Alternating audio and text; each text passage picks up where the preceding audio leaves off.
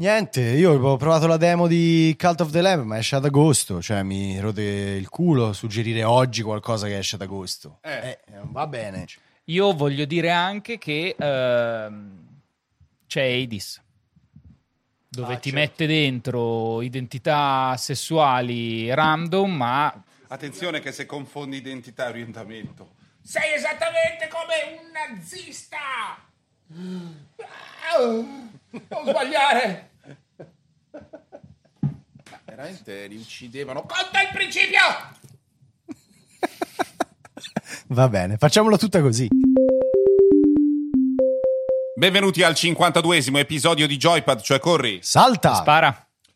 E quest'oggi, nella calura più assoluta, resa ancora più nemica del podcast dal bonus 110%, siamo felici per chi ne approfitta, rifà le facciate, però chiunque faccia dei podcast sta fuori dalla finestra.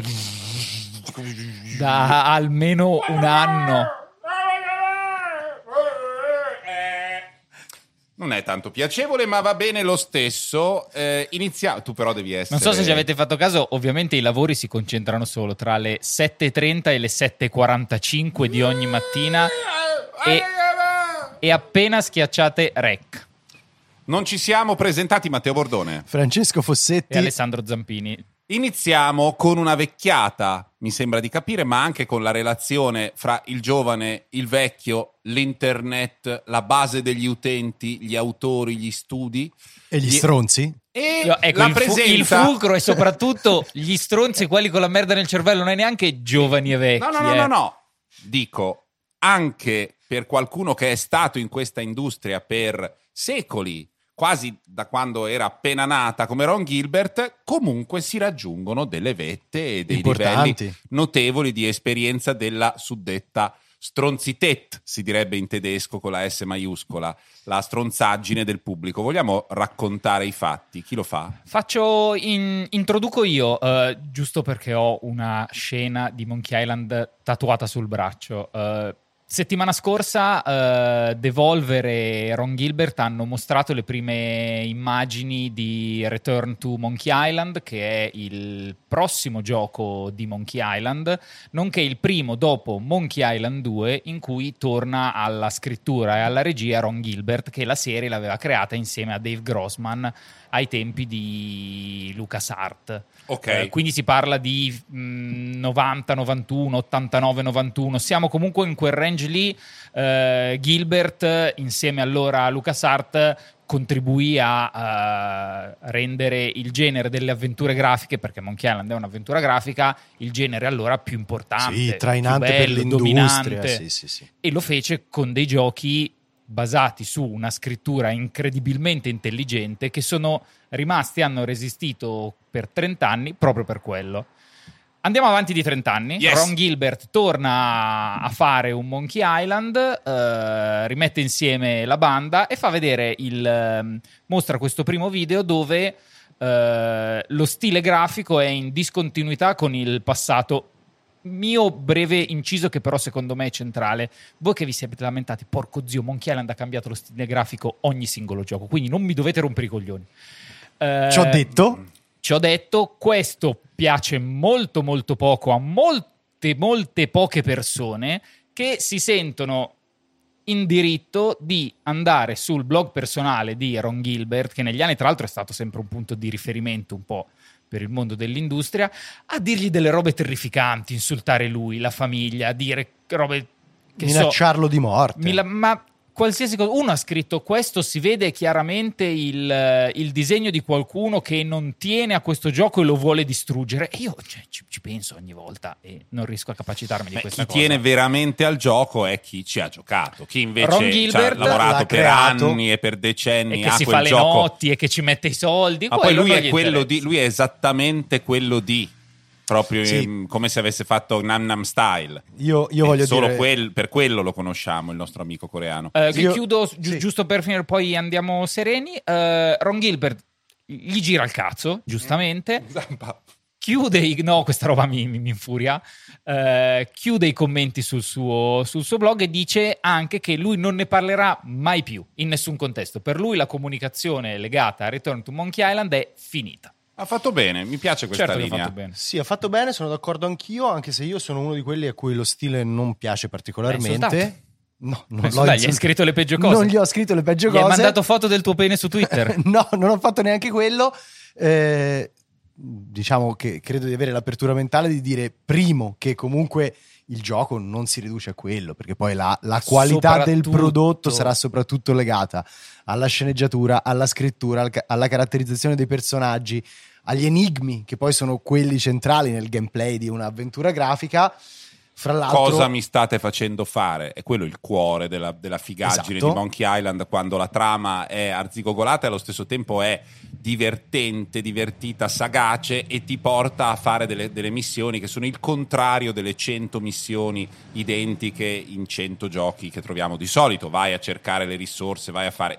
Nei giochi di Lu- LucasArts c'era sempre un momento in cui dicevi ma veramente devo fare sta roba? La facevi ed era quello che dovevi fare. È un po' il Bellissimo. cuore del gioco, quindi Sì. poi eh, dicevi a te non è piaciuto No, no, a me non, non piace tantissimo. Lo stile, fra l'altro, è eh, opera di Rex Crown, che non so se lo Rex conoscete. Crowley, sì, quello di Terraway. Eh, quello di Terraway e quello anche di Knights and Bikes. Mm? A me piace eh, molto invece. Secondo me entrambi gli altri titoli che ha curato sono un pochino più ispirati, eh, però insomma è un'opinione evidentemente preliminare. Non... eh, Ma no, ma sai, po- poi può essere anche la tua opinione definitiva. Certo. È più che legittimo che a te quello stile non piaccia, ma da lì a prendere il forcone. È quello, è- è quello. D- non solo da lì a prendere il forcone, che già è un salto che io non comprendo, ma da lì a farsi detentore della, della eh, difesa della morale, difesa, del- esatto. la, la memoria del gioco. Io no? pure, io pure eh, Monkey Island l'ho adorato e per me è veramente insomma, eh, la Bibbia videoludica. Però mai mi, mi ergo a ultimo difensore della sua canonicità. Cioè, Poi dai. l'idea che ci sia il canone di tutto, che tutto si possa difendere come se fosse morto, finito e cristallizzato nell'idea nostalgica, personale, valida di un giocatore che stabilisce che per lui la Monkey Islandità, Monkey. Islandità è quella. ben definibile, è quella lì e chiunque si sposti da lì sta bestemmiando. È una visione museale defunta siamo- della... Non chiunque si sposti da lì. No, se il suo se il stesso suo autore stesso si autore, sposta da lì, allora. Negli anni, comunque, guarda anche questa cosa è sempre successa per dire con Star Wars. Eh, negli anni, ogni nuova trilogia, ogni nuovo film si diceva sempre, eh, però ci allontaniamo da qua, o anche Zelda o Mario. Qua siamo nella posizione in cui chi decide di farlo diverso è lo stesso che l'ha creato, l'ha fatto per la prima volta. Non si può chiedere una continuità filologica maggiore di questo. È proprio impossibile. Soprattutto io mh, u- credo che uno dei motivi di- per questo nuovo stile grafico, tolto il fatto che hanno sempre cambiato, è che non c'è più. eh, par- mh, nel team del team non fa più parte Steve Purcell, che era il primo eh, illustratore e creatore dello stile originario di Monkey Island. E quindi, se chiedi a me, piuttosto che scimmiottare qualcosa che ritorni lì, va benissimo provare qualcosa di nuovo. E poi è legittimo che questo qualcosa di nuovo possa piacere o non piacere. Ma Nei fatti, se prendi un nuovo direttore artistico, lui vuole essere diverso certo. da quello che c'era prima, soprattutto se è uno che è stato il direttore artistico di giochi che sono molto riconoscibili. Quindi, diciamo, fisiologicamente si è andati in quella direzione e vabbè, è stato un altro di quei casi. Direi che la soluzione chiudo la porta della comunicazione, non parlo mai più. È un po' forse l'unica in questi casi, Mm, nel senso che quando la, la- poi magari fra sei mesi riscrive qualcosa, ma quando la, la vagonata... Mm, sai che non lo so, eh, perché lu- lui, nel senso, si parla del suo blog personale, dove lui ci ha sempre messo davvero molto di suo in quello che diceva, in come lo faceva. Io sono abbastanza convinto che o Argomento riesce- tabù. No, non argomento tabù, però Chiude il blog o scrive di altro? Questo volevo sapere. nel suo blog scrive un po' di se stesso, di Appunto se dico, stesso in riferimento ai giochi che sviluppa. non parlerà mai più di Monkey Island. di Monkey Island non, parla- non credo ne parlerà mai più. Va bene, altro episodio che ci ricorda sempre quanto sia interessante il mondo degli utenti dei videogiochi che si sentono però quelli di serie proprio tre stelline d'oro. Io questo, fra, tra l'altro, non so neanche se classificarlo come peggio, meglio o uguale, perché fa anche questo dei giri totalmente incoerenti e impossibili che Ma secondo me è uguale, ma eh, per, i Cioè, motivi, diver- per mo- motivi diversi. È un altro modo per fare schifo. Esatto, Ma comunque bravo, siamo bravo. in quel campionato. È un altro Beh, modo per fare certo. schifo. Riguarda God of War.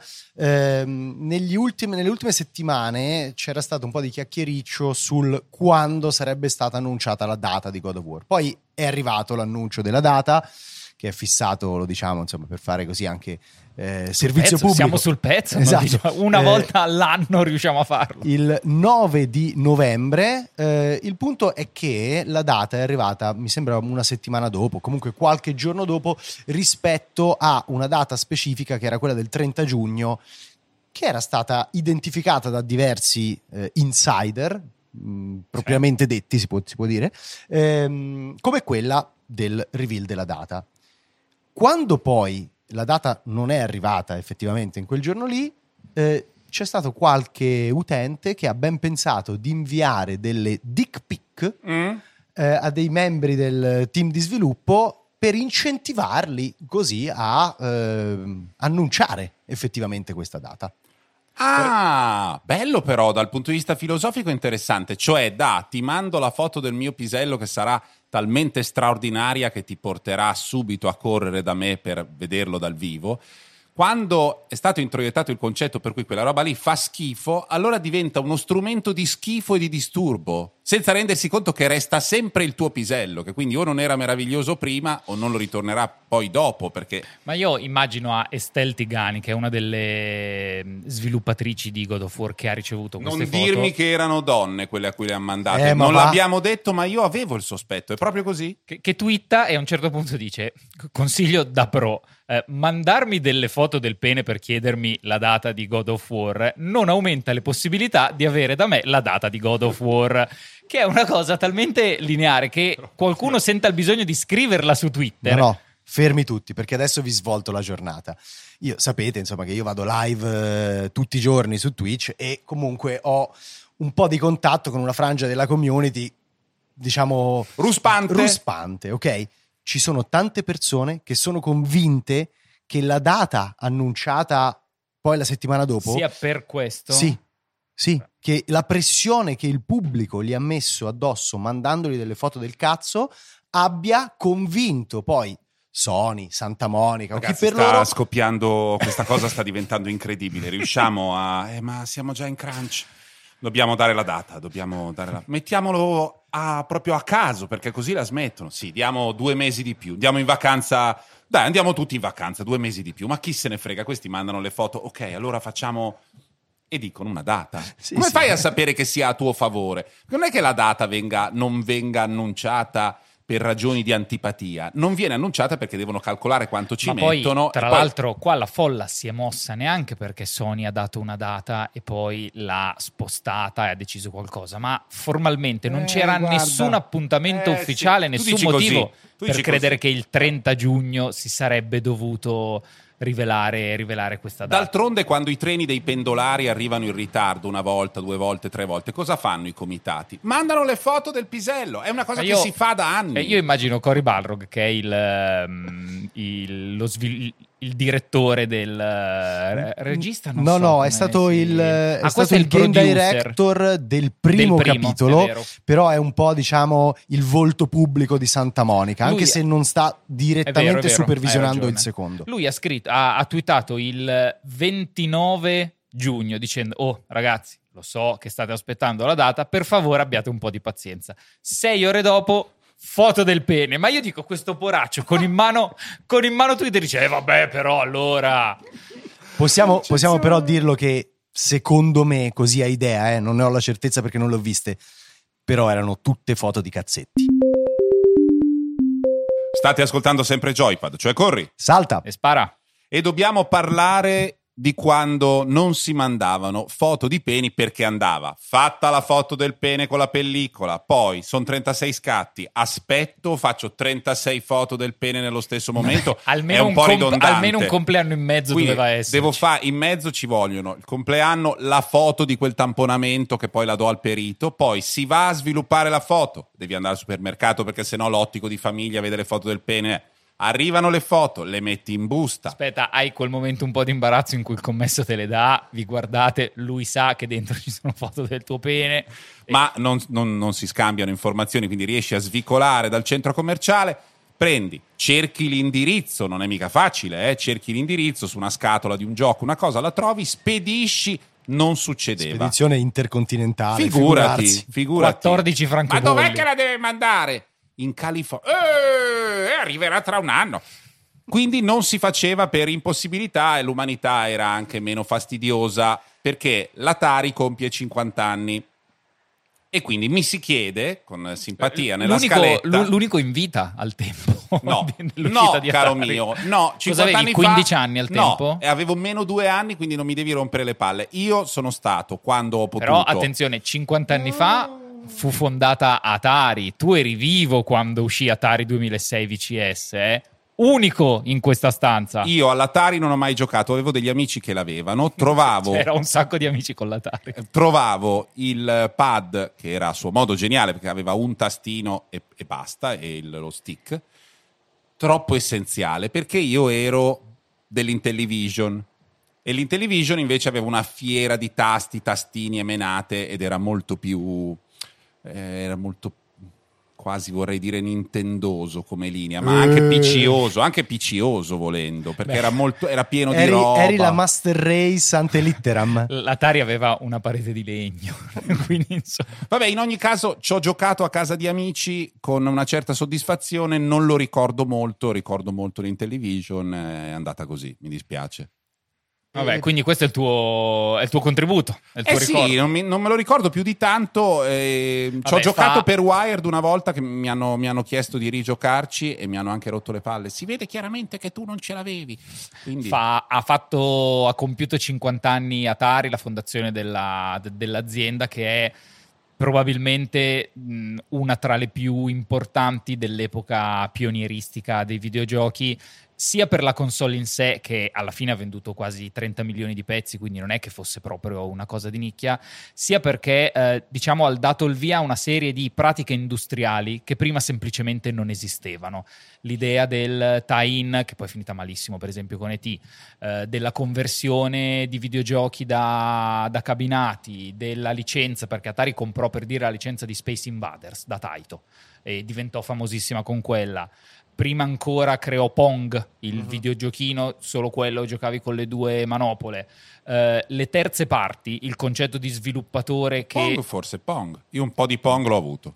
i- il concetto di sviluppatore che fa un gioco per eh, una console che non è sua nacque da una causa tra alcuni sviluppatori e, e Atari che portò alla nascita di Activision, che è la prima, il primo sviluppatore di terze parti. Quindi diciamo che ebbe un'importanza seminale Sì. per tutta, soprattutto per la parte industriale del Sì. mondo dei videogiochi. Sì, poi è riuscita ad andare avanti fino all'epoca forse della PlayStation 2, che ancora distribuiva, era un publisher. Sì, esatto, però nel senso già dopo l'Atari 2006 che è la Sì. prima console mh, non fu quasi più rilevante. Sì.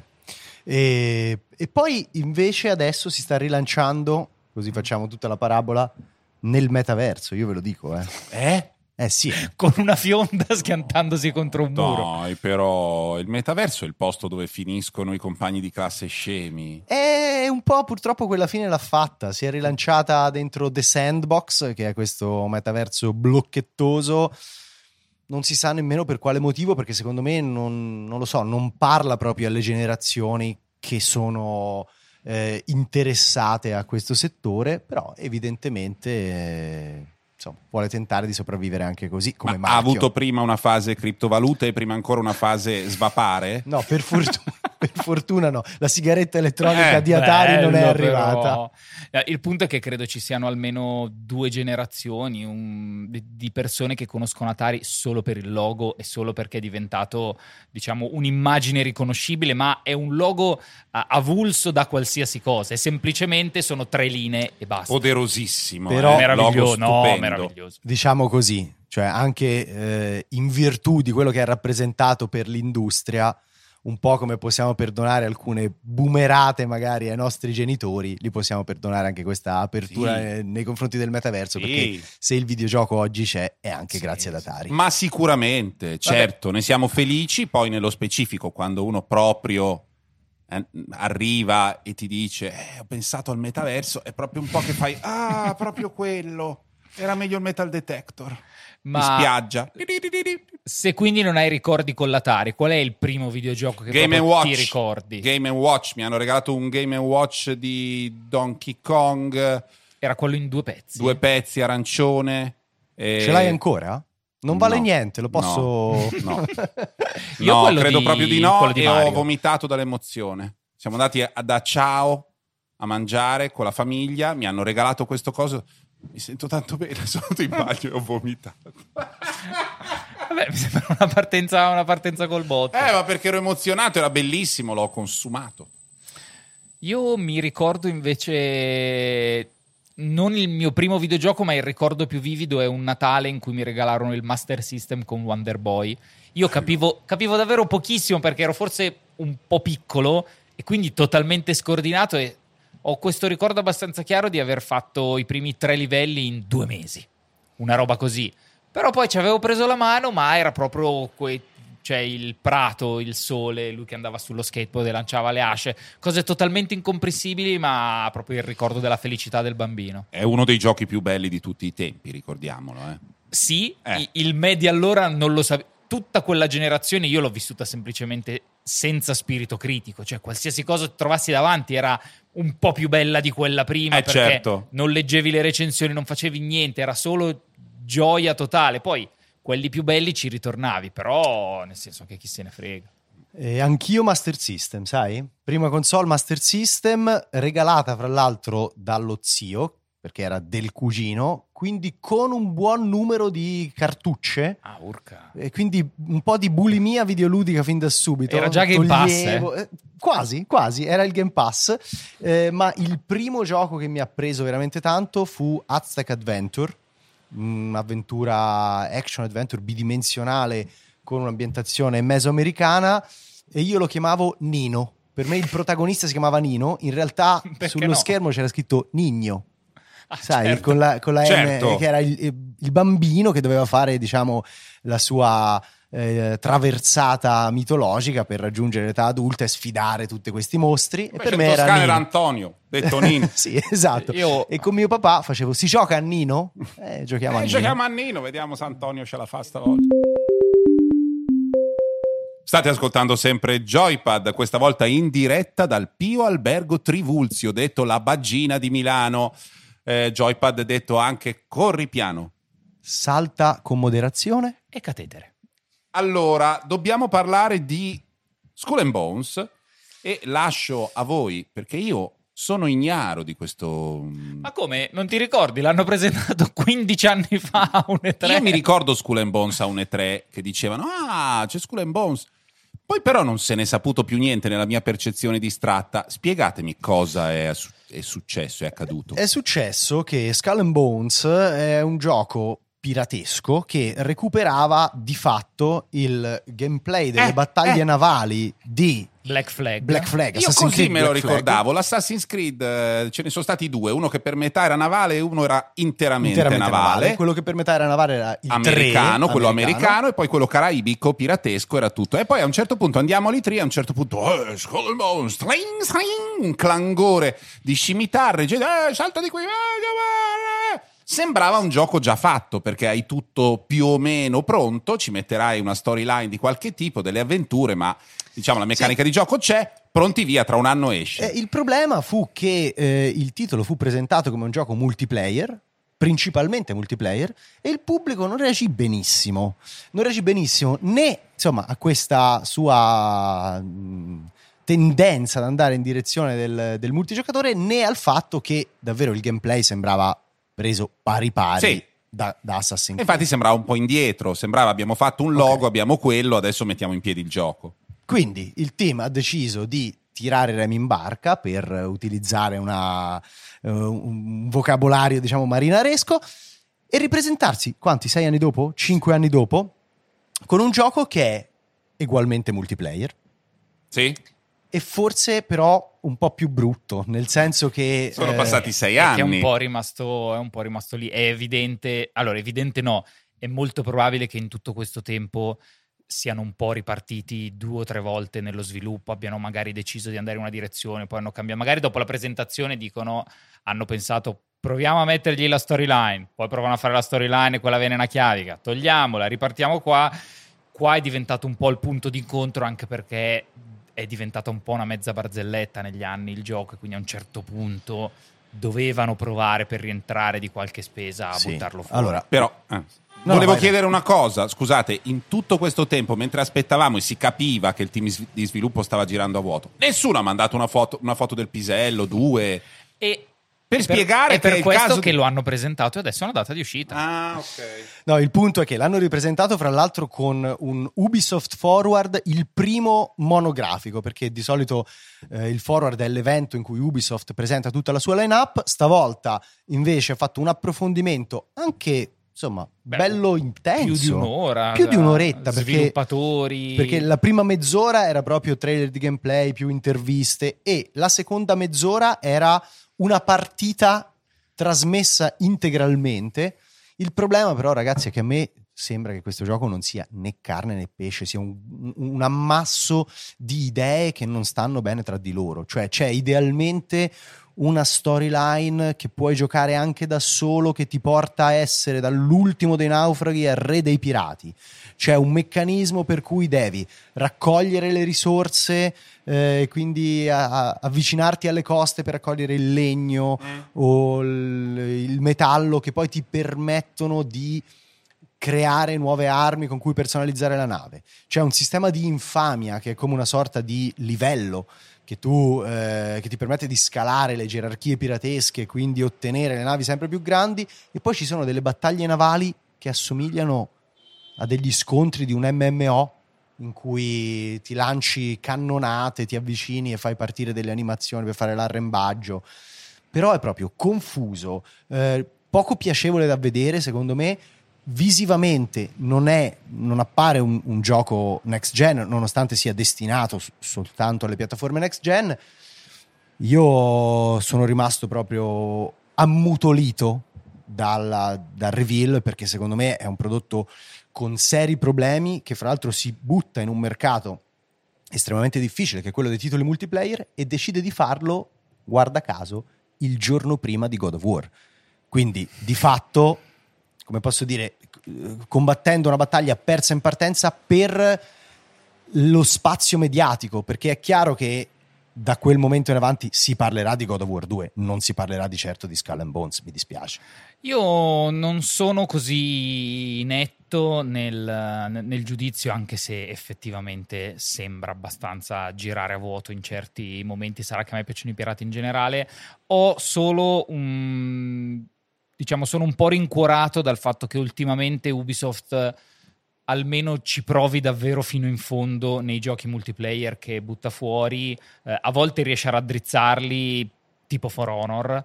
Eh, a volte no, questo sicuramente non è particolarmente invo- non si invoglia a farsi giocare. eh. Eh, guarda, secondo me il punto è proprio lì. Eh, Ubisoft continua negli anni a lanciare titoli multiplayer. Devo ammettere che eh, ci crede a sufficienza per estenderne la vita fino ad arrivare al momento make it or break it.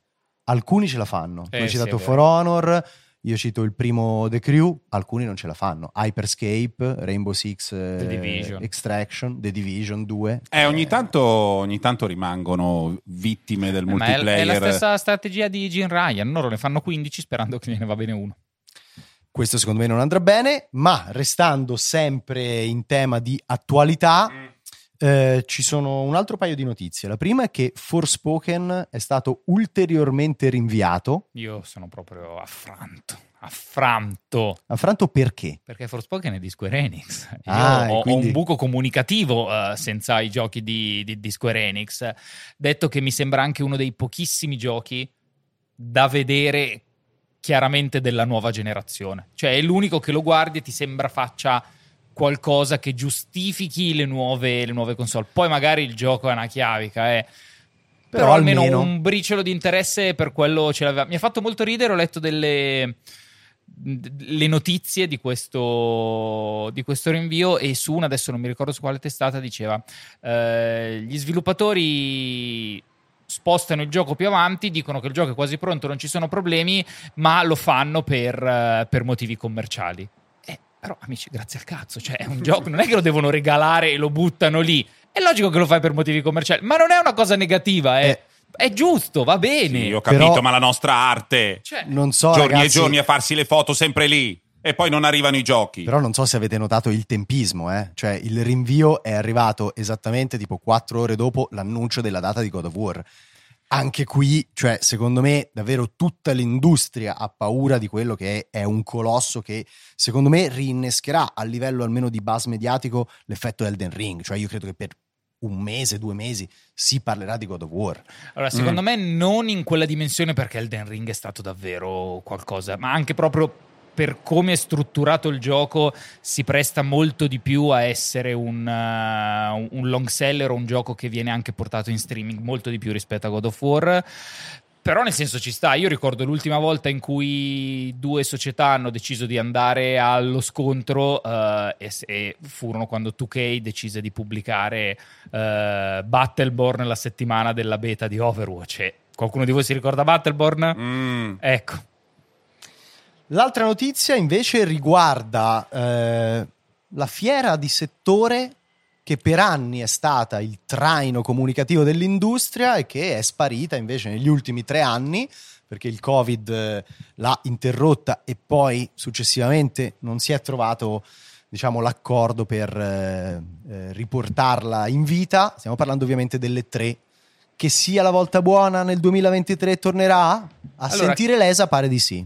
Chi lo sa, però, se fino a settimana scorsa sembrava un po' nel senso, sì, sì, lo riportiamo sereni, eh, non perdiamoci di vista, il fatto che abbiano annunciato che verrà organizzato insieme a Read Pop, che è una società di organizzazione di eventi, credo anche possegga Games Industry, eh, sono quelli che organizzano il PAX, forse organizzano, se non ricordo male, anche il Comic Con, quello, uno dei due New Comic Con, sì, quello di New piccolo York. di New York.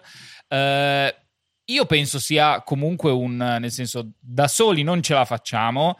Ecco qua le chiavi di quest'altro evento gigante che va a far parte di un'altra serie di eventi giganti. Un po' di spinta e, e spostare la bilancia tra questo e quello di Chili, secondo me, lo fa un annuncio di questo tipo. Sono d'accordo con te anche perché dietro le quinte, ne parlavo oggi nel- nell'altro podcast, dietro le quinte si percepiva...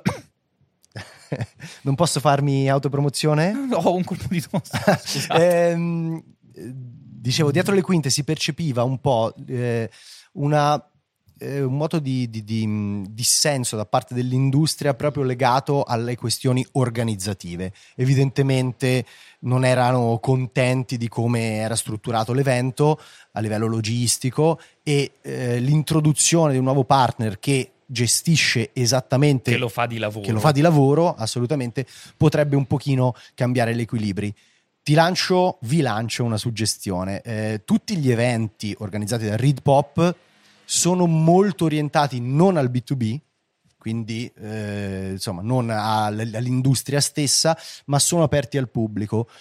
Potrebbe essere che pure le tre cambi un pochino formula e apra i suoi padiglioni anche ai giocatori?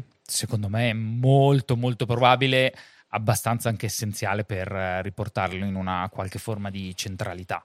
Sì, sì, per dargli un senso, perché l'elemento... La, la comunicazione aziendale ormai è quasi sempre chiusa tra... l- è molto più diretta tra l'azienda e il, e il giocatore. Sì. Eh, questo tipo di eventi avrà secondo me un po' più tipo la Gamescom come una parte dedicata al B2B eh, però per il resto E poi orde di giovani pronti a fotografarsi il cazzo.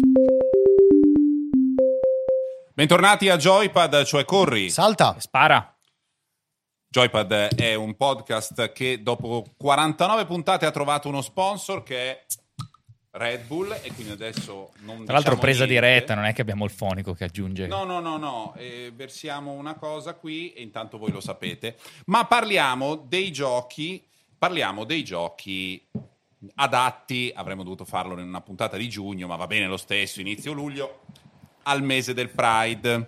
E direi che il primo di cui parlare senza dubbio alcuno è sempre lui, è The Last of Us 2. Zampa, per ora la causa di questo gioco. Io- per ora, per ora. Allora, io non credo di aver bisogno di, di perorare la causa di quello che è con ogni evidenza il gioco più importante della precedente generazione di console, nonché uno dei più rilevanti degli ultimi vent'anni, sia come videogioco in sé, perché di un valore e di un livello e di una dimensione produttiva che io insisto, dopo dieci anni, dopo tre anni, è uscito tre anni fa, da quando è uscito non ho ancora ritrovato qualcosa che si avvicinasse anche solo lontanamente. eh.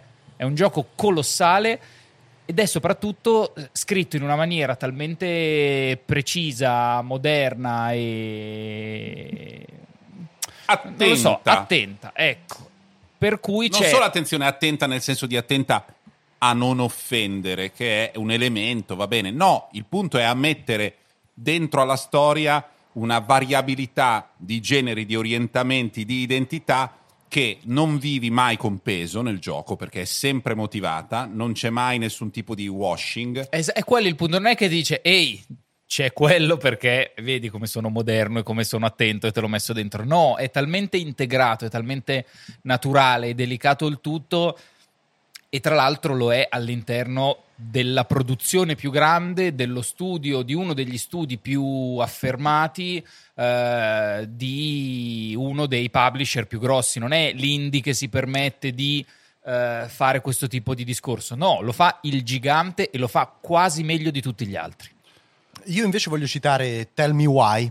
Eh, Tell Me Why che a differenza di The Last of Us forse diciamo l'idea di eh, rappresentare insomma un personaggio trans la, ehm, lo fa convintamente, cioè lo fa come un'azione politica se vogliamo. Sì, militante. Eh, tuttavia secondo me lo fa Che va bene comunque. eh. sì, sì, Non- no, no. Infatti, voglio dire che è importante anche quello perché è importante Esatto. che pure nei videogiochi, mentre passano le motorette sotto la strada di casa di Matteo Bordone, eh, è importante, dicevo, che anche nei videogiochi ehm, ci sia una rappresentazione quanto più eh, aperta possibile. Eh, e non lo fa, secondo me, in maniera paracula per utilizzarlo come un selling point, ma lo fa perché ci crede. È un gioco sviluppato da Don't Nod, che sono quelli che hanno fatto Life is Strange, an- un'altra serie che comunque eh, a livello tematico si è eh, diciamo molto Distinta, aperta, si è sì. distinta Mm. per la rappresentazione delle alterità. Eh, secondo me la formula di Don't Nod, fra l'altro, è un po' scaduta, ma Tell Me Why l'ho trovato veramente molto a fuoco, un po' più contenuto, tre episodi ehm, e delicato anche appunto nelle tematiche che poi non sono necessariamente quelle del, ehm, del cambio di genere, anzi assolutamente, e delicato nella rappresentazione di un personaggio che è descritto e raccontato e caratterizzato in maniera veramente eccezionale. Ecco, io ho apprezzato che eh, non ci fosse quel tipo di narrazione che è spesso molto legata alle storie di, insomma, di discriminazione verso comunità omosessuale dove ci sia il dramma dietro, No.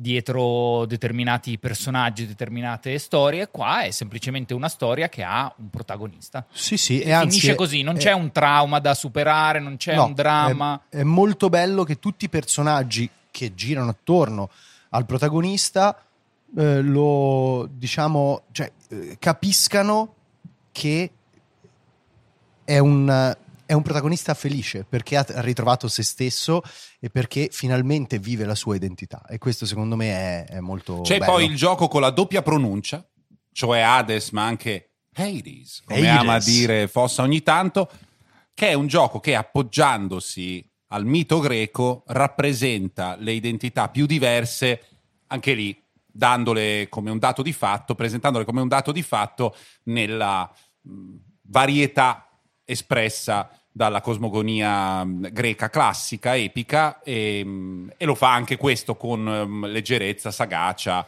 e allo stesso tempo, insomma, grande convinzione, non so come dire. La cosa è molto evidente e non è una questione in gioco, è una questione presente. Esatto, io sono. Non so genuinamente uh, quale sia l'approccio migliore, se sia un approccio, ci sia un approccio più adatto dell'altro. Sono però molto contento che comunque diversi sviluppatori, diversi autori, diversi editori decidano di affrontare questi temi o totalmente di petto o semplicemente mettendo in chiaro o eh, scrivendo dei personaggi in una maniera più inclusiva senza rendere la storia totalmente legata a queste, a queste questioni. Trovo che sia un, un bel momento che stiano venendo fuori sempre più giochi con questa attenzione, ne sono molto felice. State sempre sentendo Joypad, ovvero Corri. Salta. E spara. Una breve, un, un, breve aggiornamento sul, sul, database di Joypad, sul lavoro che stanno facendo i più nerd che abbiamo a disposizione fra i nostri ascoltatori per trasformare Joypad in un uh, archivio consultabile? Allora, sì, eh, io sono dentro tutti i thread di mail che Paolo, Niccolò, Agostino e un sacco di altre persone, scusate se non vi cito tutti, ma ho tipo 600 mail da leggere ancora, stanno facendo un lavoro le cui dimensioni a me non sono molto chiare, ma perché non ho mai avuto il coraggio di entrare in questo nuovo sistema, in questo CMS, ma credo abbiano finito, gli manca solo un episodio uh, di... cioè gli manca solo uh, la categorizzazione di un episodio di Joypad, quindi loro se li sono risentiti tutti, si sono segnati tutti i giochi che abbiamo citato, quasi tutte le puttanate. Non è che, che mentre detto. cercano sta roba trovano la soluzione a un grave problema ambientale, sanitario della contemporaneità, perché a volte la scienza procede così, uno si impunta di fare una cazzata e poi scopre la penicillina. Io non lo so, adesso quando finiranno gli chiederò quando è pronto il grande, il grande lancio, però stanno facendo un lavoro talmente talmente enorme che adesso poi invece scusami, terremo a parte. Scusami se ti interrompo. Quel grande gioco che dovevano fare di um, osservazione delle vastità siderali dello spazio profondo e traffico, scambio di merci, di beni, relazioni interpersonali, battaglie, insomma quel grande contenitore videoludico di tutti i mondi fantastici della fantascienza. Com'è che, che si chiamava? Immaginare. Quello che ha raccolto milioni, milioni di dollari, centinaia di milioni di dollari. Star Citizen. Ah, Star Citizen. Era poi uscito? No. Siamo arrivati alla fine di questa puntata di Joypad, è il momento dei consigli. Inizia tradizionalmente Alessandro Zampini. Io vi voglio consigliare due cagate colossali e sia chiaro solo se avete davvero un boato di soldi per, da, da spendere e da buttare via.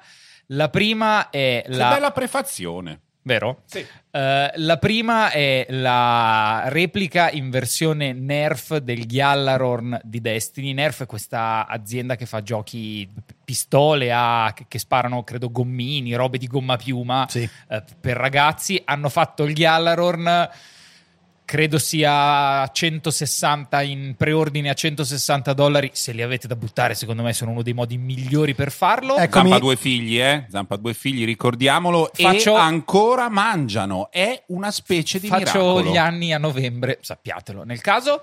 E la seconda cosa costa ancora di più è ancora più inutile ma forse è più bella ed è un modello di Bowser fatto Le- dalla Lego. Sono 260 260 dollari, non ho ancora visto quanti pezzi sono. 2800. Sì, 2000, puoi muovere le mani, è lì nel suo... Cioè, va io... via però, va via tua moglie, va via coi bambini. Se tu metti degli altri plasticoni in casa appesi, perché ti ha dato l'out-out, Zampa. Non puoi, come così, consiglio, che nasconde un desiderio recondito violentissimo, Capite? il Gjallarhorn Nerf e migliaia di pezzi per fare un enorme Bowser tu, Stiamo andando in direzione opposta. Zampa, tu compri Bowser, lo vieni a montare a casa mia e poi io ti lascio le chiavi e puoi venire a guardarlo quando vuoi.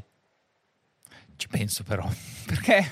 Tocca a me per consigliare il gioco del momento. Io sto cercando, sto perlustrando i servizi di abbonamento, sia quello di, eh, di Xbox, sia quello di PlayStation, alla ricerca, come sempre, di giochi brutti cioè di giochi che siano de- delle simulazioni, che, che, cerchino di restituire una qualche esperienza della vita reale. Avevo tagliato l'erba eh, con una certa soddisfazione qualche, qualche puntata fa. non mi stanno considerando ne- e poi niente, sono entrato nella scuola e li ho ammazzati tutti. Mi volete col Sì, telefono no, no, in no. mano? Ma No, la finite? no, stavo ascoltando con attenzione. Dicevo, ho scoperto questo House Flipper, che è praticamente un gioco ambientato dentro a un editor dell'IKEA. Avete presente quei programmi 3D in cui fai la casa? È molto squadrato e molto bruttarello in prima persona. Ti arrivano delle mail che ti dicono: Eh, bisogna buttare giù un muro, bisogna tirare su questa cosa, voglio ridipingere. Piccoli lavoretti in Ma casa chi te le manda queste mail? e dei clienti sul computer perché c'è una stanza computer. Tu clicchi mail molto primordiale. Ah, sì, accetta la missione. Accetti la missione. Foto del cazzo per No, buttare giù non in ce n'è. Accetti la missione, non succede niente se non quello, cioè ti si presenta questa casa nella quale entri in House Flipper, fa schifo, ci sono gli scarafaggi, le robe, devi pulire tutto, mettere a posto e a volte fare delle piccole migliorie. Non funziona, un- devo, devo installare un calorifero, ci sono molti furti di caloriferi, quindi installiamo il calorifero, pulisci la o in finestra. House Flipper? In House Flipper, molti furti, molti ti scrivono: Eh, il mio vecchio inquilino si è portato via i caloriferi e li ha venduti. Eh, ma che inquilini hai? Il calorifero. Ma, poi sono pesantissimi i caloriferi. E non è che rendano così tanto. Vabbè, quindi tu devi girare tutte le ghiere, montare i caloriferi. Io speravo che il gioco a un certo punto con l'acquisizione di una serie di perk diventasse anche un pochino più agevole, che avesse No, è molto brutto, non giocateci. Io ho fatto due sere di House Flipper, devo dire inutili prima di dormire, poche ore, eh, però un po' di case le ho messe a posto. No. Io credo che, non lo so, sia quasi un programma di D-Max già scritto. Questo. È per quello che mi sono messo a giocare, perché era come un programma di D-Max di quelli siamo andati a cercare una casa, ma c'erano scarafaggi, scarafaggi orrendi, quelle cose lì. Ho Allora, detto, io ti- sarà bello il gioco. No, è brutto. Ti voglio proporre, giochiamoci a un certo punto, magari quando facciamo la prossima puntata live su Twitch, ci giochiamo e tu lo fai con le voci dei doppiatori di D-Max. Gli avevo promesso che avrei cambiato lo scaldabagno. E lui che ha fatto in cambio? Beh, l'ha venduto, capisci? E mi ha lasciato così, su due piedi. È una brutta situazione, una brutta situazione. Certo che è brutta. Eh, però non c'erano queste voci, non c'era sviluppo, non, non mi ha soddisfatto. Cercherò altri, sempre altri titoli scavando nelle cose per PS4 che ritornano ai super indie, anche negli studi polacchi che, ta- che Zampa tanto ama. E tornerò a voi con altre schifezze. Prego, Fossa. Io invece voglio consigliare una raccolta che è uscita qualche settimana fa, Capcom Fighting Collection, una raccolta per nostalgici, ma eh, insomma, che include, come il nome lascia intendere, alcuni picchiaduro pubblicati negli anni tardi anni negli anni 90, diciamo così, da eh, Capcom. La cosa particolare è che ci sono dentro alcuni titoli un po' ricercati. C'è ovviamente uno Street Fighter che di solito è sempre il titolo che regge un pochino eh, queste operazioni. Ci sono anche vari capitoli di Darkstalkers, che è il picchiaduro un po' horror. Eh, ma soprattutto c'è Cyberbots, una pazzia in cui si combatte con dei eh, robot giganti e ha una diversità a livello di roster, mosse, estetica che è impressionante. Eh, Pocket Fighter, che non so se lo ricordate. Pocket Fighter è quello tipo mm, un po' puzzle. con- No, quello è, eh, è proprio Fighter. Super Puzzle Fighter 2 Turbo che Scusa, c'è lì dentro. capolavoro totale. Che c'è lì dentro. Quindi è un, un puzzle game eh, tipo match 3, in quelli che, di cui, in cui devi... Che ti faceva fare le mosse dei combattenti Esatto. sotto. Esatto, Madonna, assolutamente. Eh, mentre Pocket Fighter era proprio un picchiaduro con i personaggi eh, cibi, quindi un po' reinventati e c'era tutto un sistema di raccolta delle gemme eh, che durante la battaglia ti permetteva di potenziare alcune tipologie di attacchi e poi c'è anche alcune, c'è, c'è un titolo pazzo che è Red Art, che è un incrocio fra un picchiaduro e un gioco d'avventura fantasy in cui fra un combattimento e l'altro il tuo personaggio sale di livello, impara nuove mosse.